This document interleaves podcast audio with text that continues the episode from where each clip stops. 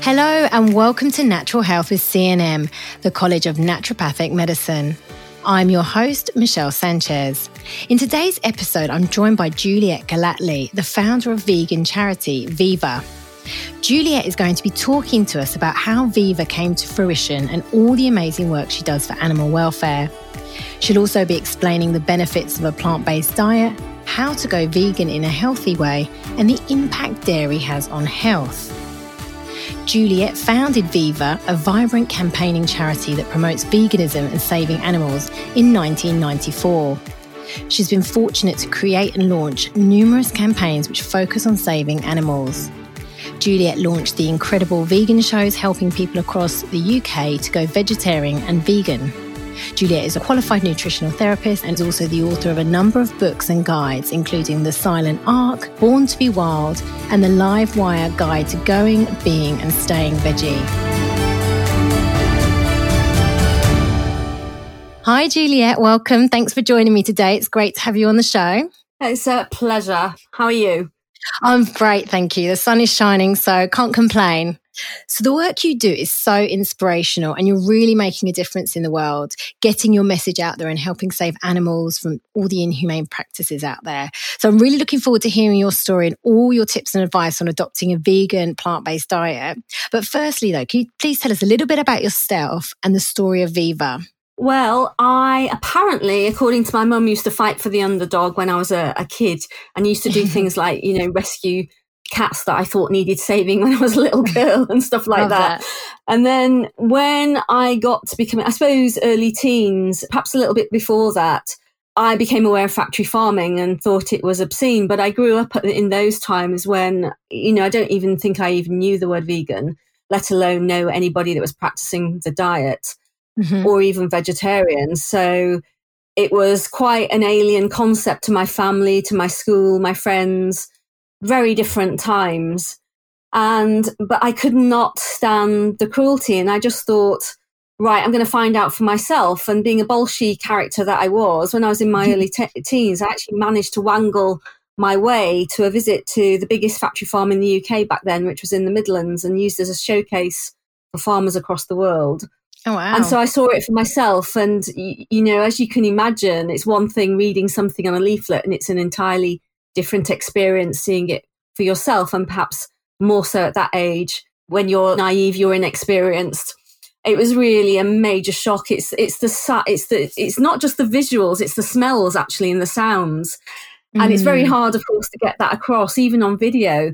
Um, so I walked into a pig unit and that back then they had like several hundred female pregnant pigs who were all in these cages and it was just this basically massive industrialized concrete building and I was like, oh my God, you know, this is how mm. meat is produced. And of course, that's how the majority of meat is, you know, was produced. And I walked into the battery shed, which back then, you know, they kept hens five to a cage back then. Now they keep 40 to 80 in a cage you know, it was just such a shock to the system the sights, the sounds, the smells, the dead animals left in the cages. And so I thought, right, okay, I'm going to have to go home and, you know, speak to my family and say, I just can't be part of this. And so my mum was very sympathetic, but she was very lacking in terms of the nutritional knowledge. So I remember she tried to chop up chicken meat and put it in my, you know, rice salad because she was absolutely convinced I had to have it, you know, from a health perspective. yes, yeah. You know? and, but I saw it then. I said, look, mum, if you do this again, I'm just, you know, it's just, this just can't happen. I, I simply won't eat it. So we explored the nutritional side together. And she was very good, actually. And funnily enough, she, uh, well, not fully enough, perhaps naturally, she ended up going vegetarian with me. Um, and then right. my brother changed really quickly. My sister, my dad used to take the mickey, and it took him 20 years to change, but he did. oh, good on him. so, it, it rubbed off in the end. It did. We got there and got there in the end. It's quite funny actually. I was going for a walk with him, and he just suddenly said to me, "Juliet, I'm not going to eat animals anymore. I've decided it's, I've decided you're right. It's much healthier and I don't like what happens to the animals. I almost dropped through the floor because he spent years with me. Something just clicked. Oh, that's brilliant. Yes. So that was, without me knowing it back then, of course, the, the seeds for Viva forming. And I did a degree mm-hmm. in zoology um, and I specialized in ethology, which is the study of animals in their natural environment. And that was where my interest lay. But it was all like, you know, um, laying a foundation to work to save animals. I was very determined. I knew that I was going to do that. I was very naive, though. I thought that if you just told people what was going on, then they were bound to change. And of course, the truth is somewhat more complex than that. But yes. um, yeah, in my 20s, I worked in the media. Um, I got a job then in an anti vivisection organisation in London and worked nationally on campaigns and research. And then got a job as youth education officer for the Vegetarian Society up in Altrincham in Cheshire. Um, and basically got promoted um, quite uh, quickly. I became campaigns director and then I became its director of the Vegetarian Society. So I left that organization to set up Viva as a vegan organization, which was much more campaigns focused, where the Vegetarian Society mm-hmm. was much more food focused. So, so for the campaigning, we're fo- focused on obviously animals, as you mentioned in your intro, but also much wider than that. We've done a hell of a lot on health. Um, part of our website yes. vivahealth.org.uk. There's lots and lots of information on there, and also on the planet. Um, and we're doing more and more on the planet as well. So Viva's kind of split into four parts. There's Viva Animals, Viva Health, Viva Planet, and Viva Life. And Viva Lifestyle is exactly what you'd expect. It's all the events we do, like the festivals and um, the recipe club that we run, um, and so on and so forth, helping people um, make changes. Yeah, no, I love that. Tell us about the Recipe Club and the vegan festivals because you know the Recipe Club sounds great. Well, I st- I mean, I can't believe this saying my- this myself, but I actually started off the vegan festivals when Viva was ten years old. Um, nobody was doing them, which just you, you can't believe now because they've absolutely exploded and they're all over the place in the t- smallest towns. Um, but back then they were called the Incredible Veggie Roadshow. So they were literally done like a military operation where I'd have most of the staff cut they were on a Saturdays and we'd go to different towns and cities across the UK. And back then we would offer lots and lots of free food. Um, so we started them off by doing loads of free food samples and then different cuisines from different countries, usually Indian, say Chinese and Italian. Mm-hmm. And we would pull in back then mainly, well, lots and lots of meat eaters. We are getting a third to half of the people coming in were being were meat eaters. So it was who we were aiming at really to show them that being vegetarian and vegan, you know, wasn't difficult and introducing things like vegan cheeses to them and um, chocolates and the kind of things that maybe they hadn't tried before. Um, and they were so successful. We just couldn't believe it. You know, I was you know, I'd booked about almost one a month and taken a big risk. And I just thought, I hope I've not made a mistake here. um, but they, they, just were so incredibly successful. You, you know, um, even in the smallest towns like Chepstow back then, I, I don't know why I remember Brilliant. this, but we had like 900 people through the door in a very oh, small wow. market town through to the big cities where obviously you were getting thousands. And I was like, wow, we're, we've hit on something here. And then, yeah. of course, from that point onward, we renamed them um, incredible vegan shows and, and, then everybody was doing them and people were taking them on board and copying them in somewhere in their local towns and then developing their own styles completely right forward to today where you have the vegan markets i was just looking at them last night actually and even after lockdown which is obviously you know really not the stuffing out of you know so many businesses mm-hmm. um, especially those specializing in festivals um, but they're back on board and they've got um, vegan markets. If you, you know, just Google vegan markets UK and, and, and they are all over the place. So these are outdoor food markets. So things have oh, changed oh, and progressed so much in the last few years. It's incredible. And the recipe club, I, I, have to say, I am really proud of, and I'm not blowing my own trumpet because I don't write it, but I'm just saying it's called the vegan recipe club.org.uk and it's an app for your phone um, that's got many, many, many hundreds of recipes. And what I really like about it, and I genuinely do use it myself all the time, um, you can search on an ingredient. Like, say you've got, I don't know, carrots left in your fridge, and it'll pull up the recipes using carrots, and or you can go through and look for quick recipes or nationalities, you know, different types of oh, cuisines. Oh, brilliant! Or you can look for gourmet. So, you know, it's just it's just so easy to search on and so inspirational. I really do love the Vegan Recipe Club. No, it sounds fantastic. I'm actually going to download the app because that's the thing is you just if you've got all these ingredients, you kind of sometimes get stuck for those recipes, don't you? think, oh, you know, what, what can I make with this? So um, having that inspiration or some an app telling you to do it is a, a fantastic idea. So no, I love that. And you're a real trailblazer, and I love that because I know when I can imagine all those years ago, it was such a sort of not not so much. Uh, it was, as you said, it an alien concept um, because people didn't. So you know, veganism wasn't really heard of as now a lot most people do know what veganism is. So um but yeah so good on you. I think that's brilliant. And yeah i'm glad that the vegan festivals have been so successful because i think as well for all the meat eaters they think oh you go vegan you're just going to live off iceberg lettuce when the reality is some of the amazing food is um you know, plant based, you know, you can really get creative, can't you, with all the spices and herbs and to make things taste really yummy. You know what? I have to say, and this is all, you know, in absolute candidly, that my diet didn't start becoming good until I went vegan. And I think what happens is we forget that so many people, millions and millions of us, are just stuck in a rut with what mm-hmm. we cook. Most people, it's been well researched, only have about four to six recipes um, for main meals that they actually are very comfortable with and know how to make without a cookbook. And so, so inevitably, people are making the same time and time again, or they're buying that block of meat, whatever it is, and putting, you know, say side vegetables in it. So, and that and that is it.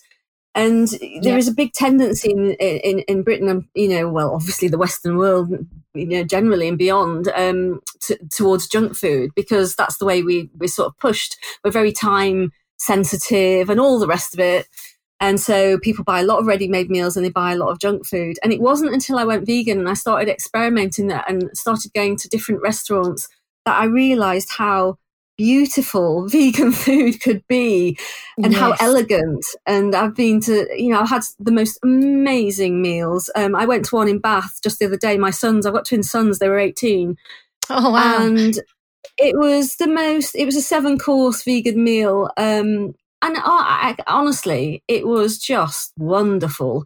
And oh, the chef is delicious. not vegan, but that's one of the um, clues as to how veganism has changed. That you're getting these top meat chefs who are now realizing that all the um, flavors from the different plants and the experiments that they can do with it, that they, it's given them new life almost to enjoy you know, a new cuisine and a new style. And my goodness me, it was just incredible so yeah, vegan food is, you know, has, you know, in, in years gone by had a bad rap to some degree today, but I do think probably partly because all the national chains are now competing with each other to provide vegan menus, not the vegan token gesture, but whole menus. You know, you've got Wagamama, Pizza Express, and all the rest of them literally yes. trying to say they're the best at vegan food.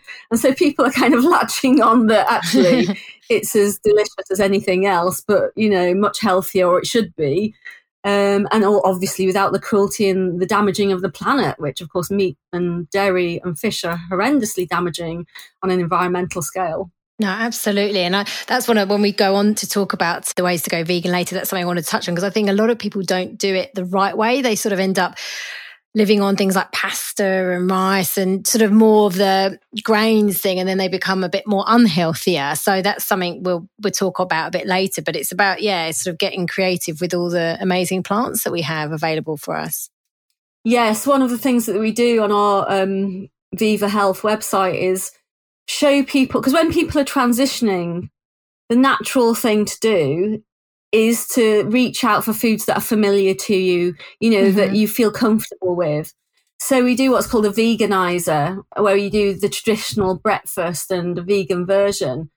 Um, and we do the same, obviously, with lunches and dinners, just so people are dipping their toe in the water and realizing that it's not difficult. Because I think that's the first thing to get over that you don't have to spend loads of time eating healthier vegan foods than your normal diet at all, actually and the vegan recipe club helps loads with that as well because there's a massive sort of quick section um, yeah. and we're very health conscious we try really hard to make you know recipes very tasty but very easy um, and healthier than people perhaps you know got into bad habits you know so for example the typical breakfast that so many millions of people are eating in the UK, which would be like cornflakes or whatever, equivalent mm-hmm. with um, cow's milk.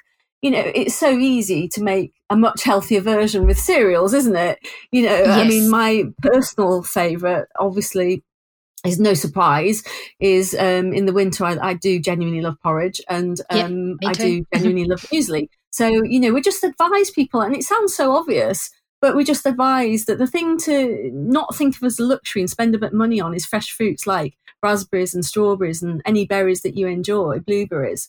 Put those onto the cereal. Use a plant-based milk, soy almond, whatever it is you enjoy, um, and sprinkle some ground flaxseed on it and instantly they've gone from having something that's really almost negative nutrient wise to something that's yes. very positive without spending very much more time, literally seconds more time. And that's a very, very obvious example. And we do that with people. We try and hold their hands and show them, like, for example, and I'll just give a really other quick example would be something like people, you know, really popular sandwiches for a meat eater are just ham slices um, or chicken yeah. slices on white bread.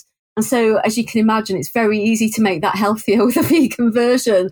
So, we Definitely. would be advising them on lots of different sandwich fillings and using wholemeal bread or at least half and half. And then, you know, persuading them to do the rainbow. And I know it sounds kind of childlike, but I'm sure, as you all know, with nutritional therapy, you know, when I was treating people one to one, I found people very responsive to that, the color thing. And I would say, look, look literally, buy tinned sweet corn. You've got the yellow of the sweet corn um, you know, the purple of the beetroot, take a few seconds to chop a little bit up. It takes seconds to grate a carrot. You don't even need to peel it. Buy, buy organic. Just you know, just just grate a bit of that on there, and I'd go through doing the orange, the yellow, the, dark green of the rocket.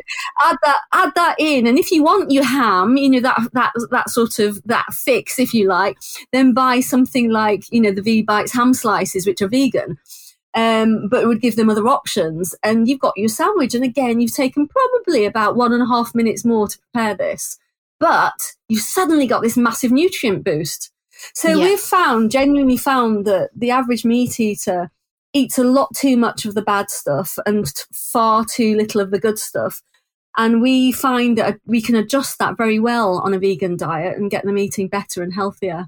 Absolutely. And as you say, is just that, that simple thing. And I think once, once people know that, um, or get some ideas, like, you know, like the ideas you've just reeled off, then it kind of like, oh, I can do that. And then once they start feeling better in themselves, they've got more energy, they feel a bit more alert, then it's kind of, they're like, oh, there's something in this, isn't there?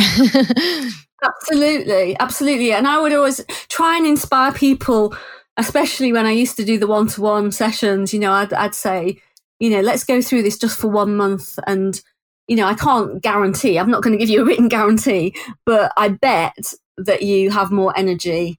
And then obviously, you know, I talked to them about their specific condition, but, um, you know, people, get, your body responds very quickly, I think, incredibly quickly, considering how we often hammer it and aren't that nice to it in terms of what we yes. do to ourselves in terms of our diet and drinking and all the rest of it.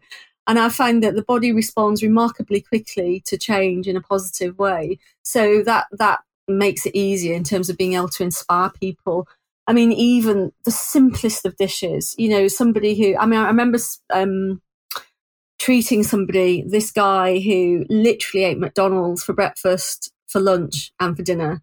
Um, his life, diet wise, was around McDonald's, and he was, you know, he'd not surprisingly become rather ill with no. multiple different things going on. I just don't know how people can do that though. Like for, for oh, breakfast, lunch, and I dinner. Know, I, I mean, it's shocking how many people live off junk food, and his was an mm. extreme example. But people, you know, in various forms of that, do live their lives that way, where they're just yes. reaching out for the nearest thing. The trouble is, when you're dealing with people like that, is they that you know, cooking itself is an alien concept.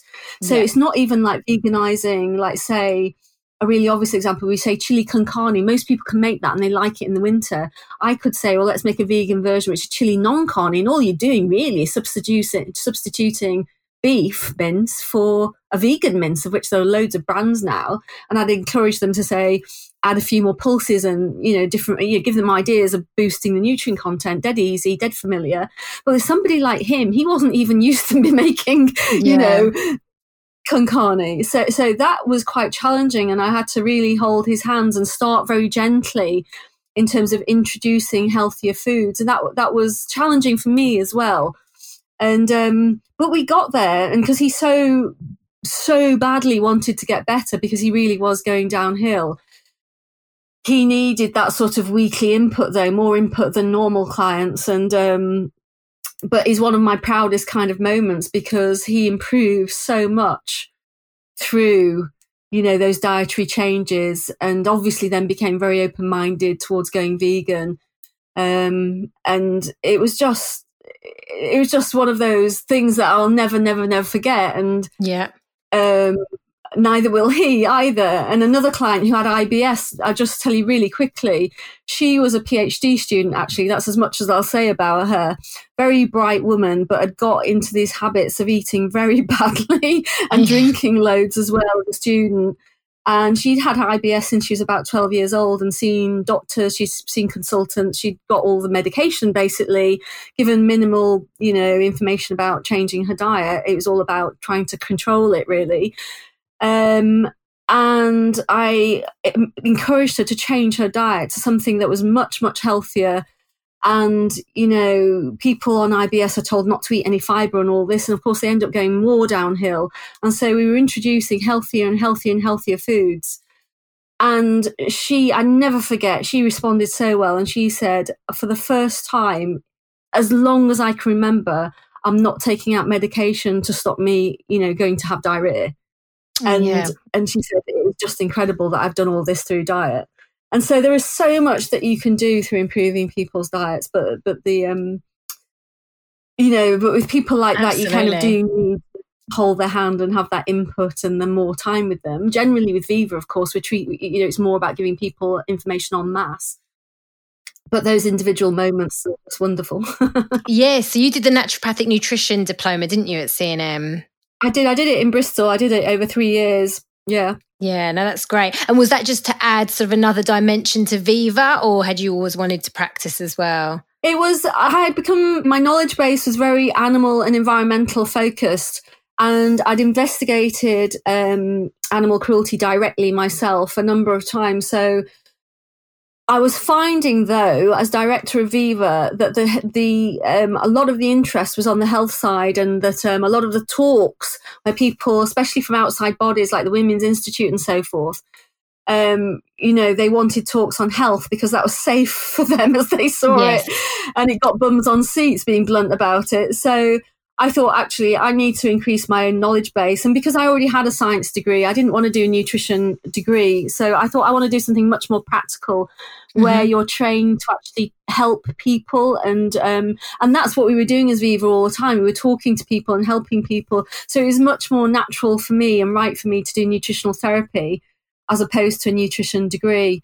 So um, it was really helpful, actually. It enabled me. I did treat people. Um, on a one-to-one level after I'd done the course because obviously during the three-year course you you I can't remember how many hours but you do a lot of hours lot, yeah. of actually treating people as part of your training.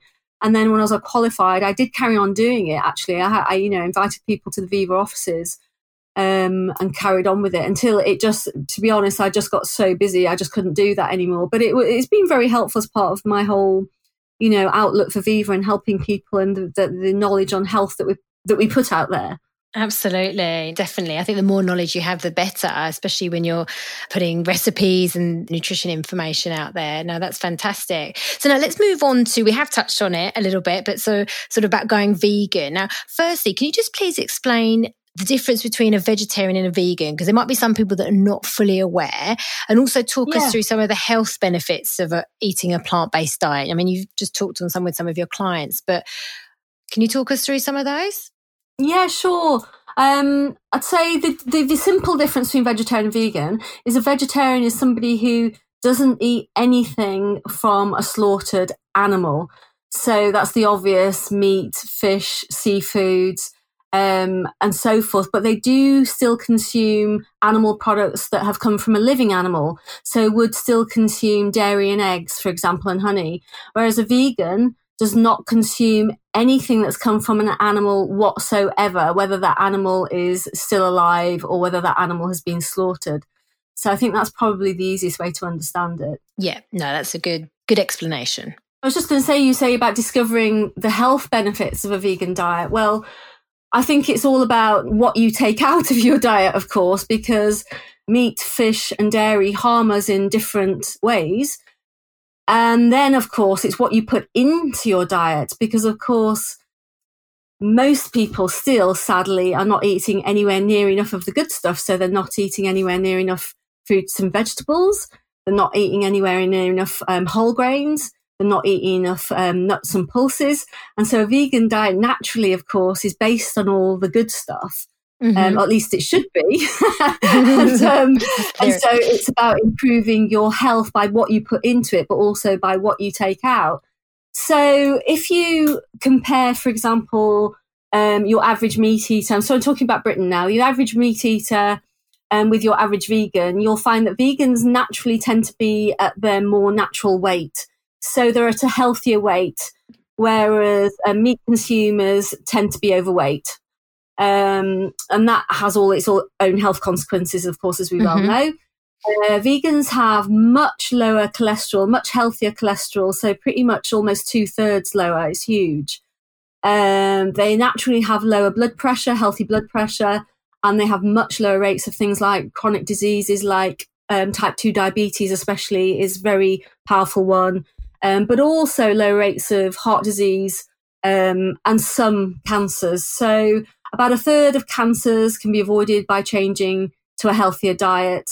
Um, obviously, other things are important, like increasing exercise and stopping smoking, obviously. Mm-hmm. But the vegan diet can play a huge part in reducing your risk. So, when I'm giving talks on veganism, I don't pretend that it's some panacea that suddenly you're going to become, you know, live until you're 120 or anything like that.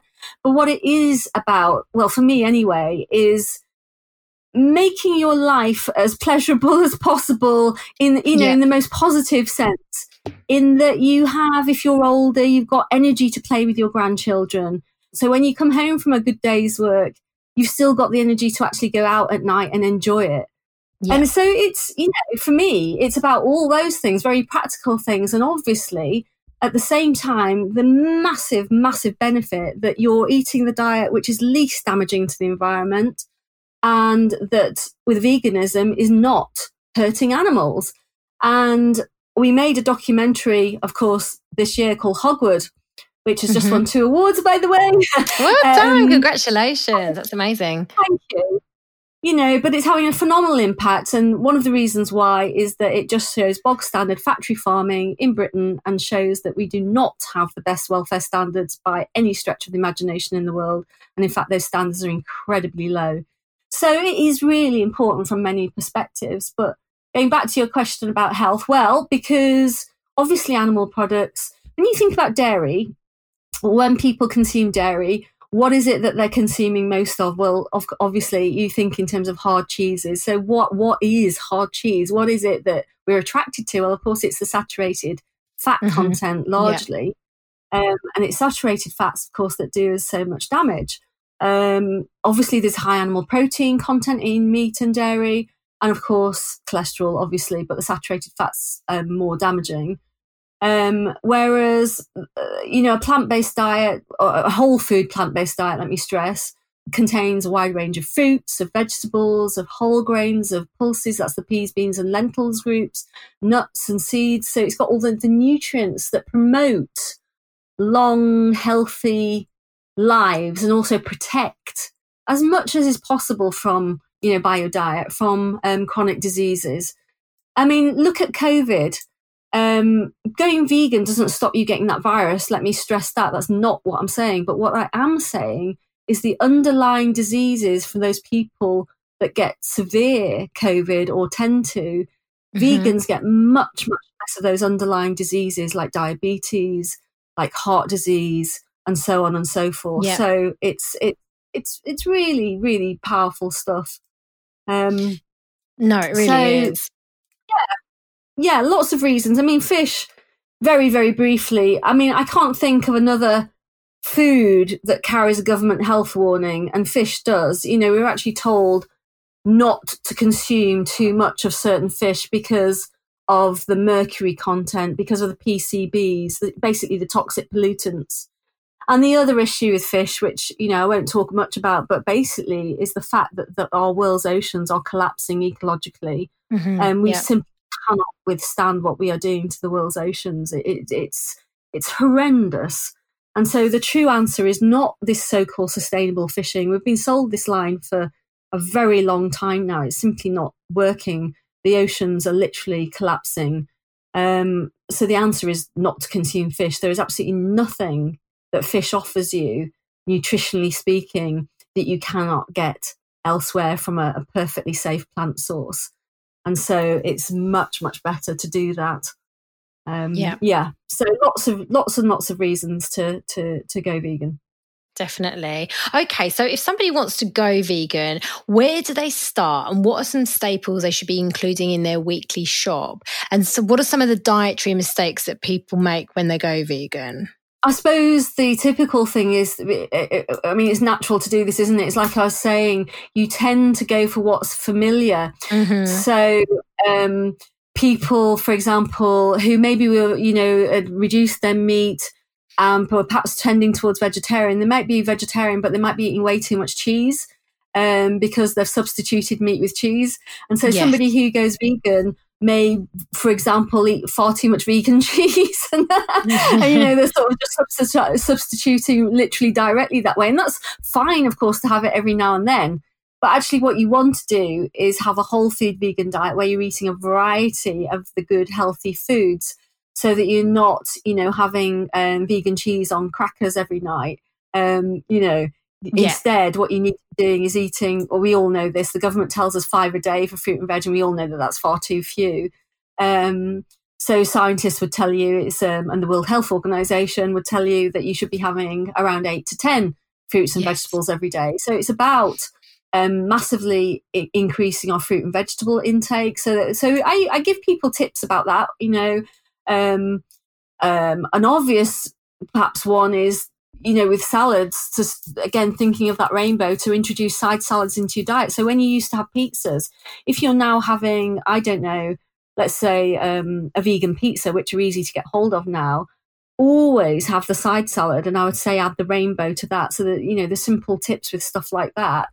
I, I do, do do personally find an easy way of doing it is having very fresh smoothies. I find that a really easy way of instantly adding fruits and vegetables, especially to kids' diets as well. Absolutely. Um, adding the green vegetables every day so that instead of just thinking of the same vegetable, people again they get stuck in a rut and they get stuck on one vegetable as the side vegetable. Yes. So I encourage them to widen their horizons. And we should be having three or four portions of cereals and grains every day. So you are looking at, you know, things like obviously you cook brown rice and, and other grains, and um, you're looking at your breakfast cereals as counting as that. So you, you know, your oats, you're looking at your wholemeal pastas, you're looking at your wholemeal breads instead of your white breads, and so on and so forth. Um, that's the energy group, which is very important, but it's got lots of other stuff fiber and B vitamins, calcium, and so on. You're looking at having, depending on um, what else your diet is, but around, say, two portions for a woman, three portions for a man of pulses, nuts, or seeds. Mm-hmm. You know, I recommend that people do snack on nuts, unsalted nuts. And again, that's acquiring, it's opening your horizons and if you're not used to, for example, having unsalted whole nuts and you're only used to like salted peanuts, it can take a while to adapt. But just keep with it and don't have more than what fits in the palm of your hand in a day because obviously they're highly calorific, but incredibly nutrient dense. So they've got loads of protein, they've got, that, you know, they're good for energy, good for fiber, calcium, lots of other minerals. Because when you think about it, they're the start of life for the plant. So they've packed in loads of nutrients. So they're really, really good for us and very good as a solid basis of a vegan diet. So my tip again would be when you're cooking, just thinking at you, you, you know you don't have to spend hours you know soaking pulses. You can buy tinned pulses as long as they're unsalted and the rest of it. And you just add like say half a tin of kidney beans or use butter beans try experimenting basically, adding them to salads as well to give them that protein boost. Add them to soups. That's the other big tip. Uh, because when people have like tomato soup for lunch or whatever, I say add in quarter of a tin to half a tin of any bean that you enjoy with it, and your nutrient content of that soup has suddenly gone through the roof. Yes. And again, you've just taken seconds to do that. Um, you need small amounts, obviously, of vegetable oils and margarine, but only very small amounts. We need our essential fatty acids, as we all know. I'd highly recommend ground flaxseed because it's just a very pleasant, mild taste and it's habit forming. So just sprinkle it on your salad, sprinkle it on your breakfast cereal in the morning, put it in your smoothie. Um, when my kids were little, I used to use flaxseed oil, and you don't cook with it because that destroys its omega 3 content. But what you do is you use the cold omega 3 and you add it to your kids, whatever it is you've cooked afterwards, and just stir it in. And mm. they don't mm. know that it's there. And again, it's just your habit of doing it. So you've added the essential fatty acids. Um, you know, again, with minimal effort. And then, of course, on a vegan diet, take B12 as a supplement. Um, I tell everybody to do that. Um, you can, of course, get it through fortified plant milks, of course, but just I just say for for habit and for good, you know, good practice, B12 supplements are not expensive. You know, it's almost impossible to overdose on B12. So just take the supplement at the recommended amounts. Um, because B12, as we know, is made by microorganisms, and you know we used to get it naturally by things being contaminated with soil, for example, that had the microorganisms in it, or in India, they would still get it from well water that's contaminated, if you like. But in, you know, in, in, in our nation and other Western nations, um, obviously everything is, all the soil's being cleaned off. For, so it's yeah. really important that you just take that B12 supplement um, each day. And you know, it's much, much easier than people think. I mean, like I say, on the Viva Health website, people go there, there's a veganizer chart. If they go to the menu and go to going vegan in the top menu, there's an actual section on how to go vegan. It's got traditional foods and vegan versions of them. But also, we do the 30 day vegan. We're just about to launch a one week version of it. But if people go, everything's free as well, by the way. It gives you breakfast, lunch, and dinner for 30 days. Obviously, most people won't follow that religiously, but it's there to just inspire you and what we have done with this is show people that there are very familiar foods, but incredibly nutrient dense. So you'll be, if you, if you are inspired by this and you actually use the recipes from this, or you can do the can't cook, won't cook version. Believe it or not, we've done that. Um, but what we've done is we, we've taken a lot of trouble to choose the healthiest range of very, very quick foods possible so that people feel better, you know, hopefully through their diet than, you know, than they may have felt for a long time. So there's lots and lots of inspiration there. No, that's brilliant. And thanks for touching on the B12 because that was going to be one of my questions. Because a lot of people, they sort of say, oh, you know, if I cut out meat and dairy, I'm going to be, you know, iron and B12 and calcium deficient. Um, so, yes. And I think, um, yeah, another thing people say is that they need meat, otherwise they feel weak and lethargic. And, you know, veganism doesn't work for me. But I think um, your response to that would probably be they're probably eating the wrong things, aren't they? Or not eating enough of those uh, nourishing foods. Well, unfortunately, unfortunately, the media love that kind of vegan bashing story. Yes. And, you know, every single case, without exception, when somebody has said veganism didn't suit me, I, you know, I mean, there was a case with, um, who was it? Miley it Cyrus. Was, uh, no, I was, I was, thinking just a bit um, further back than that. Is Will Smith's son, and it got went all over the news, and he said, oh my God, you know, veganism doesn't suit me. And then we looked at what he was doing and he was regularly skipping meals completely and was mm. literally starving himself. You know, and, and he said it didn't suit him and it's blamed on the veganism rather than the fact that he was, you know, so undernourished because he just wasn't eating at all. And so, you know, we sent across yeah. ideas how to add nutrients to his diet. We weren't telling him, you must do this, you must do that. We were just saying, you know, these could be really easy ways of you feeling better. Um, you know, and so, and so, I, I, cannot think of a single example where it's actually due to a, a, good vegan diet because it just doesn't happen that way. It's people just being silly, to be honest, in some kind of way, in terms of, you know, unfortunately, it gets a lot of media. But what, what yes you know what you have to balance that against is all the millions of people now who are vegan and who feel much better through doing it the right way. Absolutely. And I think the other thing to remember, of course, the typical you know western diet is because it's appalling you know what what is the, what is the base point that we're actually comparing a vegan diet against because I don't know if you're aware, but there have been studies. I mean, when I started working on, on this subject years ago, right up to today, there have been various studies looking at, for example, junk food, typical diet versus a junk food vegetarian diet. Um, which was done yonks ago, and they found that the junk food vegetarians fared better than the junk food meat eaters.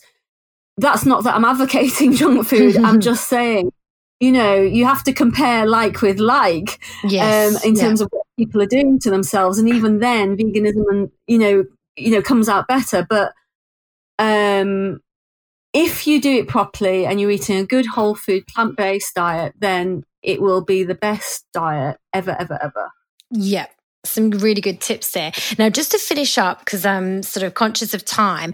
Now, if we could just touch on dairy quickly and the impact it has on the body, because I know with dairy, it's sort of a, a, very typical food, as we've already discussed, with and many people consuming like milk, yogurt, and cheese on a regular basis, because it is marketed as like the best, or milk is marketed as the best source of calcium and a necessity for good health. So it leaves a lot of people confused and thinking they'll be calcium deficient if they don't eat dairy. So, can you please talk us through the impact of dairy? And what it has on the body, and also yeah. what people can eat instead to get sufficient calcium.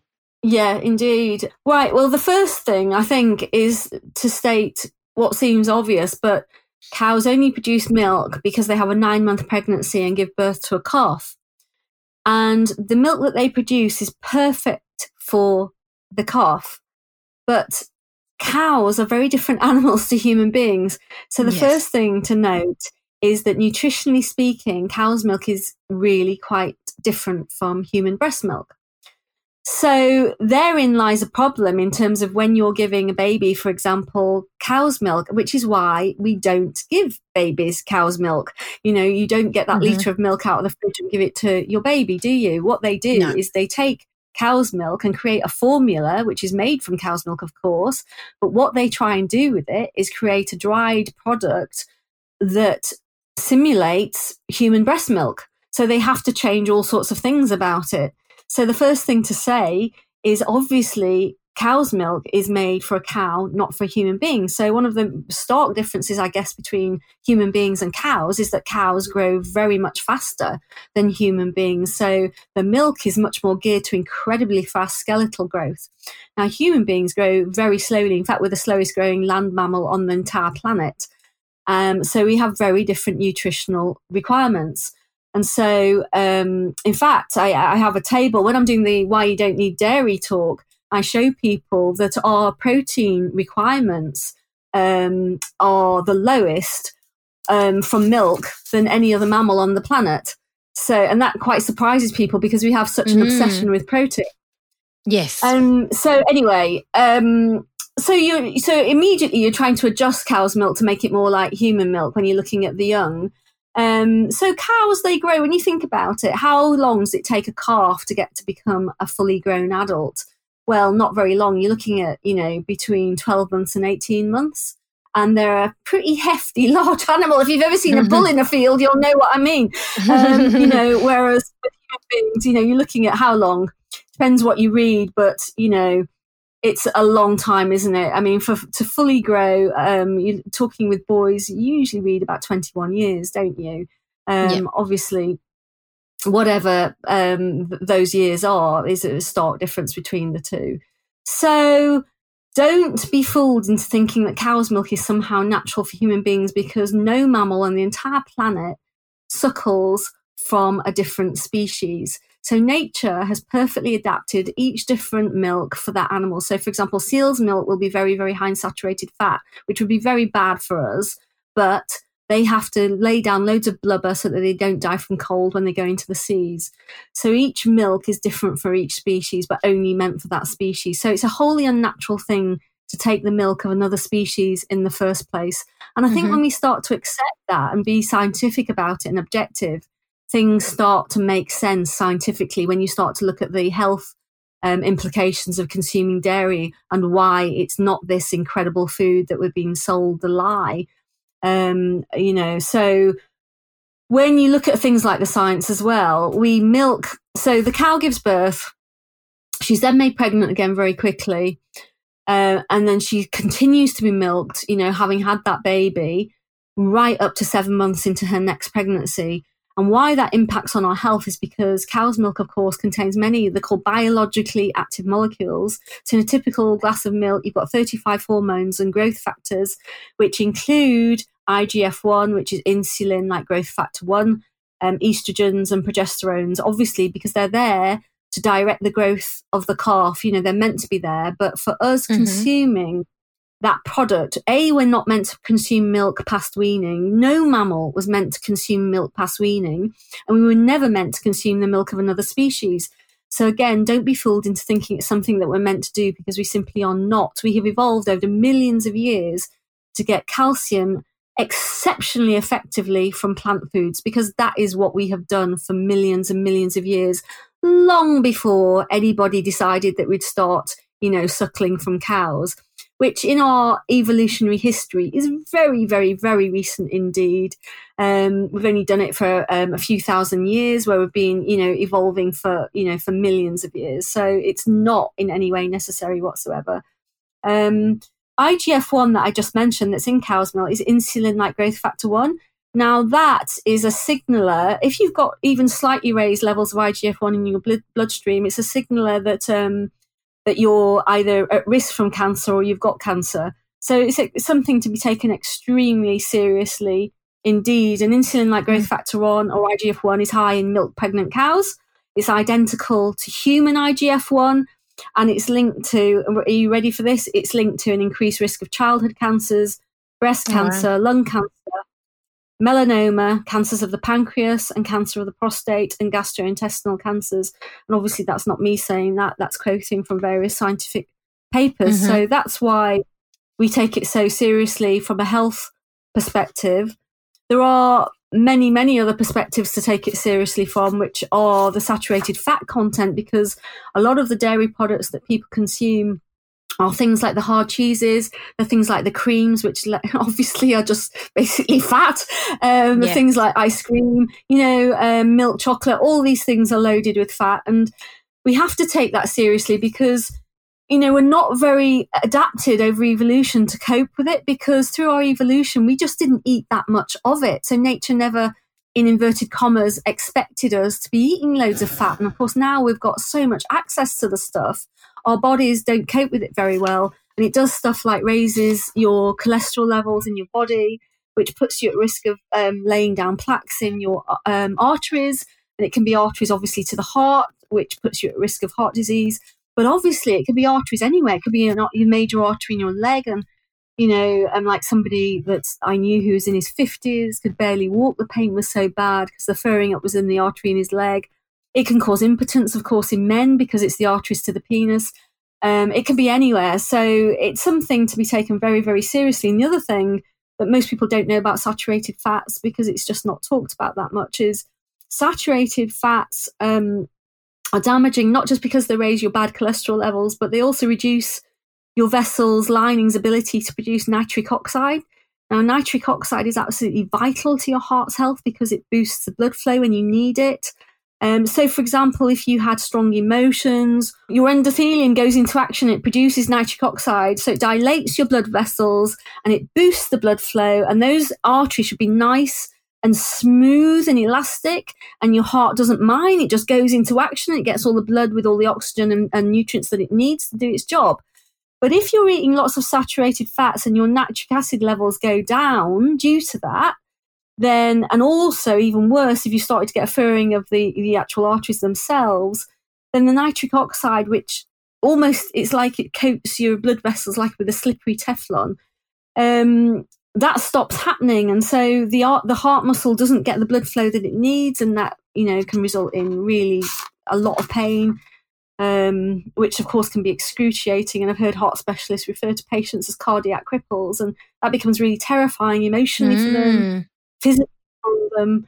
And so, you know, that the reason that I mentioned that heart disease um, and cancers with, with heart disease, I've directly treated patients with high blood pressure who are at risk of heart disease and with heart disease. And it is one of the things I enjoy treating the most because it's so diet responsive. Um, and yeah. you can do so much with a vegan diet. You know, if you put people onto a whole food vegan diet, and I don't know if you've heard of Dr. Dean Ornish, who for me yes. is one of the world's geniuses, and I, I don't say that lightly.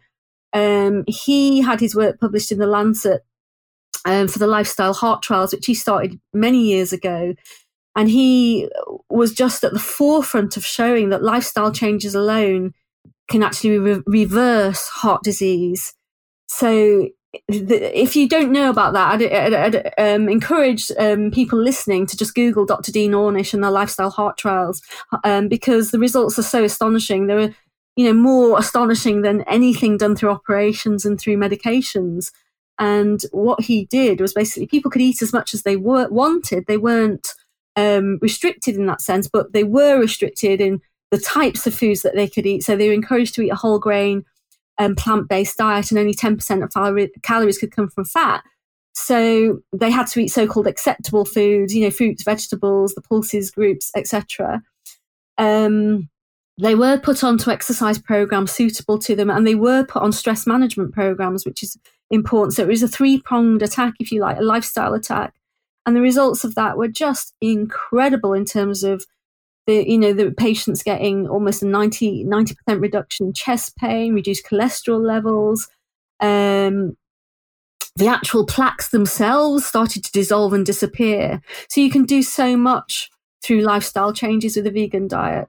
So it is. It's it's it's it's very important. And yes, you're right. Obviously, you can eat bad diets on anything. I mean, you could be a vegan and eat I don't know vegan chocolate and crisps all day. Of course, you know that wouldn't yeah. be very.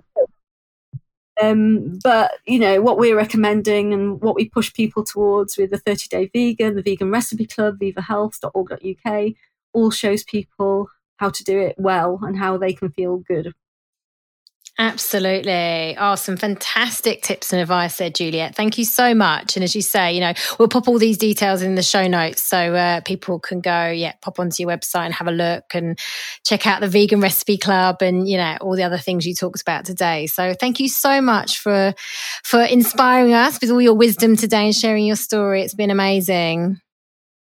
It's a pleasure. I would just say it's an absolute myth about meat eaters getting more calcium because, you know, meat doesn't contain calcium anyway. Um, for, as for the dairy products, you know, for example, um, soy milks, which are pretty much all fortified with calcium, you just check on the label, contain the same amount of calcium um, as dairy milk. So wherever you use the dairy milk, you just use that plant milk instead in terms of where you get calcium, like I say, we've evolved for millions of years to extract calcium from plant foods. We are exceptionally good at it. And, you know, we get it from nuts and seeds, so almonds, Brazil nuts, sesame seeds, um, and so on and so forth. Pulses, which again is the peas, beans, lentils, soya, calcium, set tofu, that group. Um, the green leafy vegetables, which is your broccoli, kale, cabbage, watercress, spring greens, and so forth also dried fruits, figs, apricots, um, your fortified products, which I've just mentioned, your fortified plant milks are, are a really good source of that. Um, so it is not difficult in any way whatsoever to get enough calcium on um, a whole food vegan diet. No, absolutely. I couldn't agree more. There's lots and it's lots of things that people don't think of. All the, you know, food groups you've mentioned there. And we've actually done a blog about this on the CNM website, which is, um, yeah, sources, alternative sources to calcium and one on dairy as well. And I'm sure, Juliet, you've got lots on the Viva website as well about that. We have, and we've got a calcium rich foods poster, protein rich and iron rich, just because those questions come up a lot. So again, if people just go onto vivahealth.org.uk, because all this is free, and the other thing I will just very quickly mention, um, because I know from training in nutritional therapy how useful this would have been. Um, on our site, we have the A to Z of nutrients, um, A to Z of diseases, and the A to Z of foods. And, you know, so you can look up pretty much anything and see, you know, like you just said with calcium, you could just look it up on the A to Z of nutrients and see how much you need and where you can get it on a vegan diet. And you know, the sort of the issues around it. So it's very, very helpful indeed. Oh, that'd be brilliant. Yeah, very helpful because I think a lot of people could struggle with that. So, yes, check that out. Well, that's all we've got time for today. Thanks for listening, and a big thank you to Juliet for sharing her inspiring story and wisdom with us. You can find all the information discussed today and more about Juliet in the show notes on the CNM website at www cnmpodcast.com. And if you're interested in learning more about nutrition, check out CNM's short course, Nutrition for Everyday Living, or the Naturopathic Nutrition Diploma for a more in depth study program. With a series of open events coming up in November, so you can find all the details on the CNM website at www.naturopathy-uk.com. Join us again next week when I talk to fitness nutritionist Rick Hay about healthy weight loss. He'll be explaining the common causes of weight gain, factors that contribute to obesity, and why it can be difficult to budge the bulge. Thanks so much for joining us today. If you enjoyed the show, make sure you subscribe through your favourite podcatcher so you don't miss any future episodes. While you're there, we'd love it if you could leave us a rating or review, as this helps us when creating new content.